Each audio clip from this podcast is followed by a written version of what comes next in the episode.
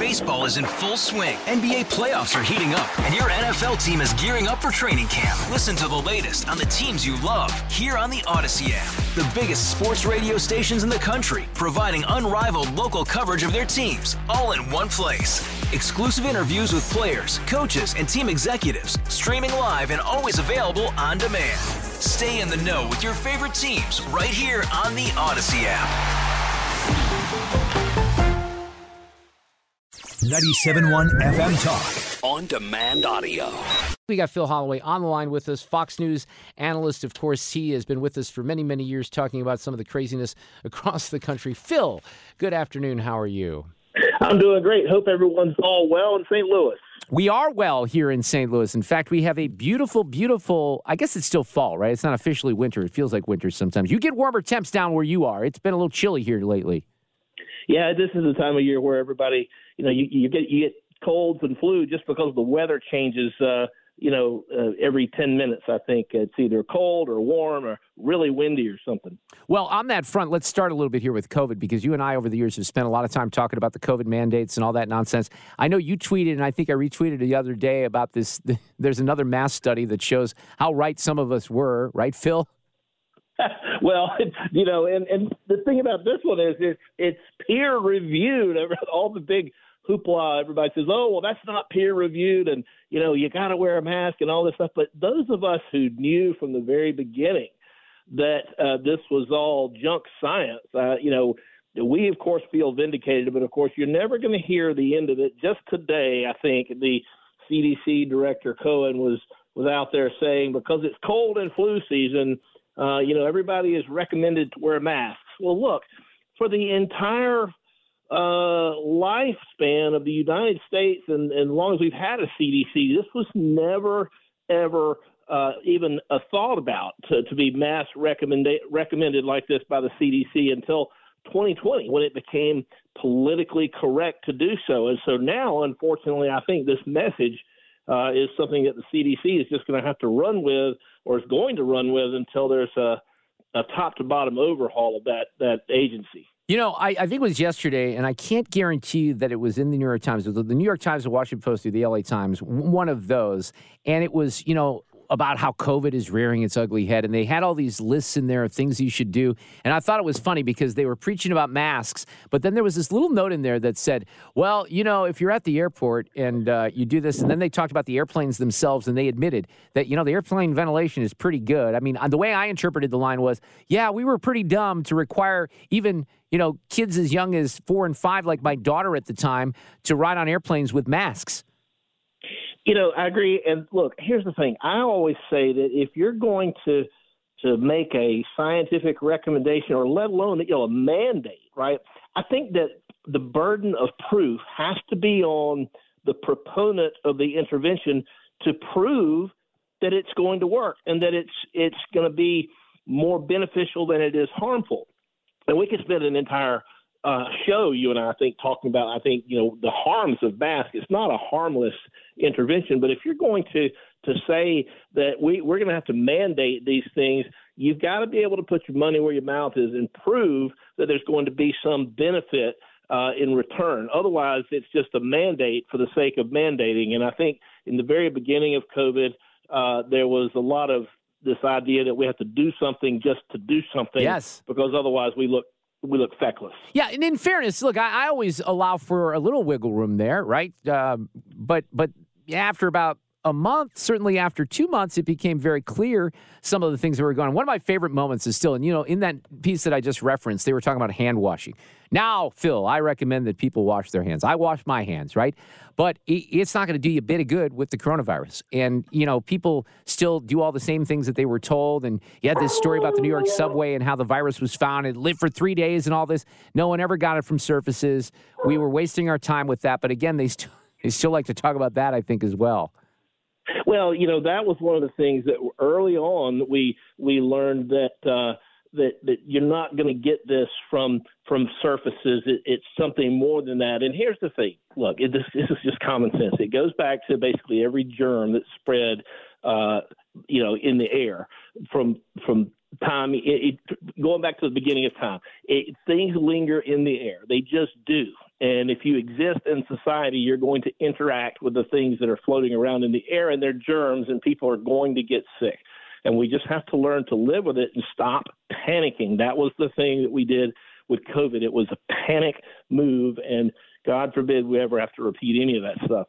Phil Holloway back with us this afternoon. As I started the show yesterday, and it's interesting, the news cycle is fascinating. There's big stories, and then when we find out a little bit more, they kind of go away. There's a couple of examples of that, including the Arlington explosion. I'll get back to that in a second. But yesterday, there was confusion on the campus of UNLV. There was a shooter. And, you know, I covered that at the beginning of the show, Phil. Didn't really hear much about it. I woke up this morning. I'm tooling around. And then I find out, I see this reference that the guy who was the shooter is 67 years old. That doesn't really fit the profile of some of these shootings. So what do we know about this? Yeah, he apparently has taught, I think he studied at the University of Georgia here close to where we are, and I think maybe taught there at some point in time. And, you know, the thing that I noticed immediately, as you pointed out, is it doesn't fit what we generally would expect in these type of things. But in a way, it kind of does. From the 10,000-foot level, I mean, it may not be the same age group and everything like that, but mental illness is not discriminate. Doesn't discriminate. It affects all sorts of people, all genders, all races, all ages.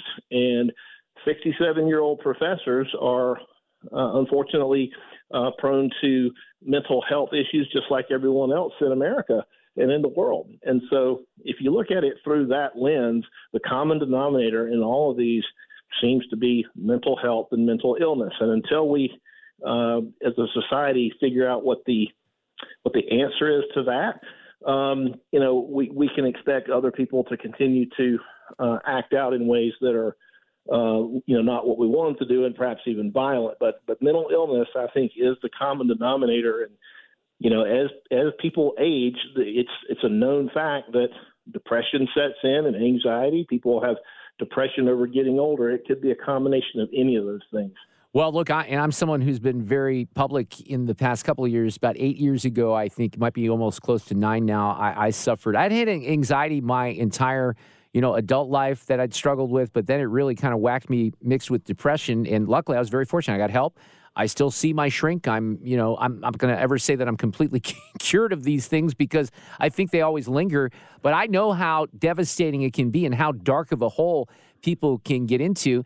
And the one thing that I've realized, Phil, over the years is that, you know, and I'll be honest with you, when this happened to me, I called in some favors because I was having an issue. You know, you try to call and make an appointment. Okay, we can give you an appointment in 3 months or in 4 months or in 5. You know, yeah, that's not going to work for a lot of people. So one of the things that we have to do is prioritize this, and I don't see any real effort to do that in this country. No, and we don't. And that's what is so sad. In my line of work, I deal with people who suffer from all manners of diagnosable DSM-5 type disorders, whether it be substance abuse disorder or depression, generalized anxiety disorder, or a mixture. There's usually lots of comorbidities with these things, and they're all kind of blend together. And over the last, let's face it, the last several years with COVID and the societal unrest that we see, it is a challenge. I was in an elevator today in a courthouse with a court reporter who I've known for years, and once a couple of people cleared out, and it was just she and I alone in that elevator. You know, she made some comments to me that basically signaled to me that, you know, she's struggling right now. And maybe not in an extremely serious way. I certainly hope not. But just the comments that you can tell that people oftentimes you never know what's going on with them. Their outward appearance can be. Oh, I agree with that. Deceptive. Yep. Very, very deceptive. You just don't know what kind of deep, dark hole they're going into. Phil, nobody knew when I was going through this, and I'm telling you, I'd pull into the parking lot every day. I would get up in the morning, I'd be in the shower, I'm like, I don't think I can get through the day. I don't think I can do my radio show. I'd get here, I was on the KMOX side at the time. I'd be in my car, I'd sit there for a while, I'd be sweating, thinking, I can't do this. I'd come in, and somehow I would, you know, start the show, and then once the show started and I was a little calmer, I got through it. But people really didn't know. I hit it I think I hit it pretty well, but it's, I think what you said there is absolutely right. We don't know. You know, you see people all the time, even close friends and family members. So be on the lookout for these things. One more topic, Phil Holloway, because this is another one that disappeared. I guess they're still looking at this home explosion in Arlington from Monday night. That was a big, big boom. And then that story kind of went away. But the guy that lived in the house, somewhat questionable, James Yu, he's 56, not a young guy either. And he had some erratic postings and things like that. Do you know anything else at this point? You know, I agree. I've been monitoring it, and the silence on it is now deafening. I saw that explosion. I'm not an expert in explosive materials, but look, that doesn't seem like something that can be caused by a meth lab. Maybe it can. It didn't seem like something that could even be caused by, you know, they were saying, well, you're firing a flare gun. Well, maybe, but you're going to have the entire house basically filled with some kind of explosive or natural gas. Maybe that was it. But that took out the entire duplex. I mean, it was amazing. It's like some of the explosions that you see on the news coming out of Gaza in the Middle East right now. It was really, really a giant explosion, and it's not the kind of thing that you normally see with a gas line. But, hey, I'm not the expert. I do want to hear what the investigation reveals. Hopefully it was nothing sinister, but of course, in the day and age that we live in, you just never know, and that's the thing that's on everyone's mind. Hey, did you check out the debate last night? You know, the debate last night was really something else, and I think that we can just get into politics real quick. I think that the Republican Party needs to go ahead and consolidate, some of the candidates that aren't getting any traction. Baseball is in full swing. NBA playoffs are heating up, and your NFL team is gearing up for training camp. Listen to the latest on the teams you love here on the Odyssey app.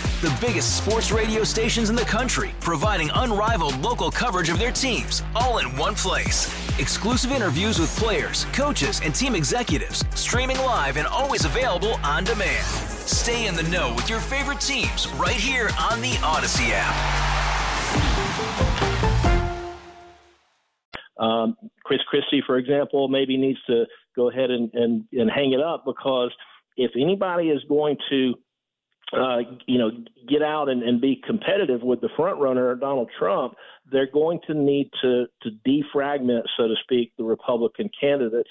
And so we have too many of them. I think the ones that are not going to be viable in the long haul need to go ahead and do the right thing and bow out, so that some of the ones that do have a chance at maybe pulling ahead or being competitive, so that we can see exactly which way this primary is going to go. But I think for now, one or two at least probably need to go ahead and suspend their campaigns.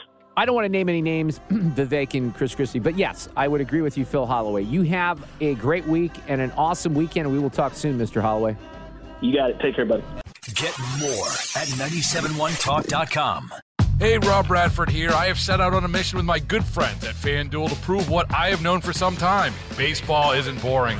Now I have a daily podcast to prove it, with some of the most notable people in the baseball world screaming baseball isn't boring from the mountaintops, or at least agreeing to come on our show. Players, managers, GMs, and yes, even the commissioner of baseball, Rob Manfred. It has been a constant wave of baseball's most powerful voices. So join the revolution. Subscribe and soak in baseball isn't boring. Listen on your Odyssey app or wherever you get your podcast. You'll be glad you did.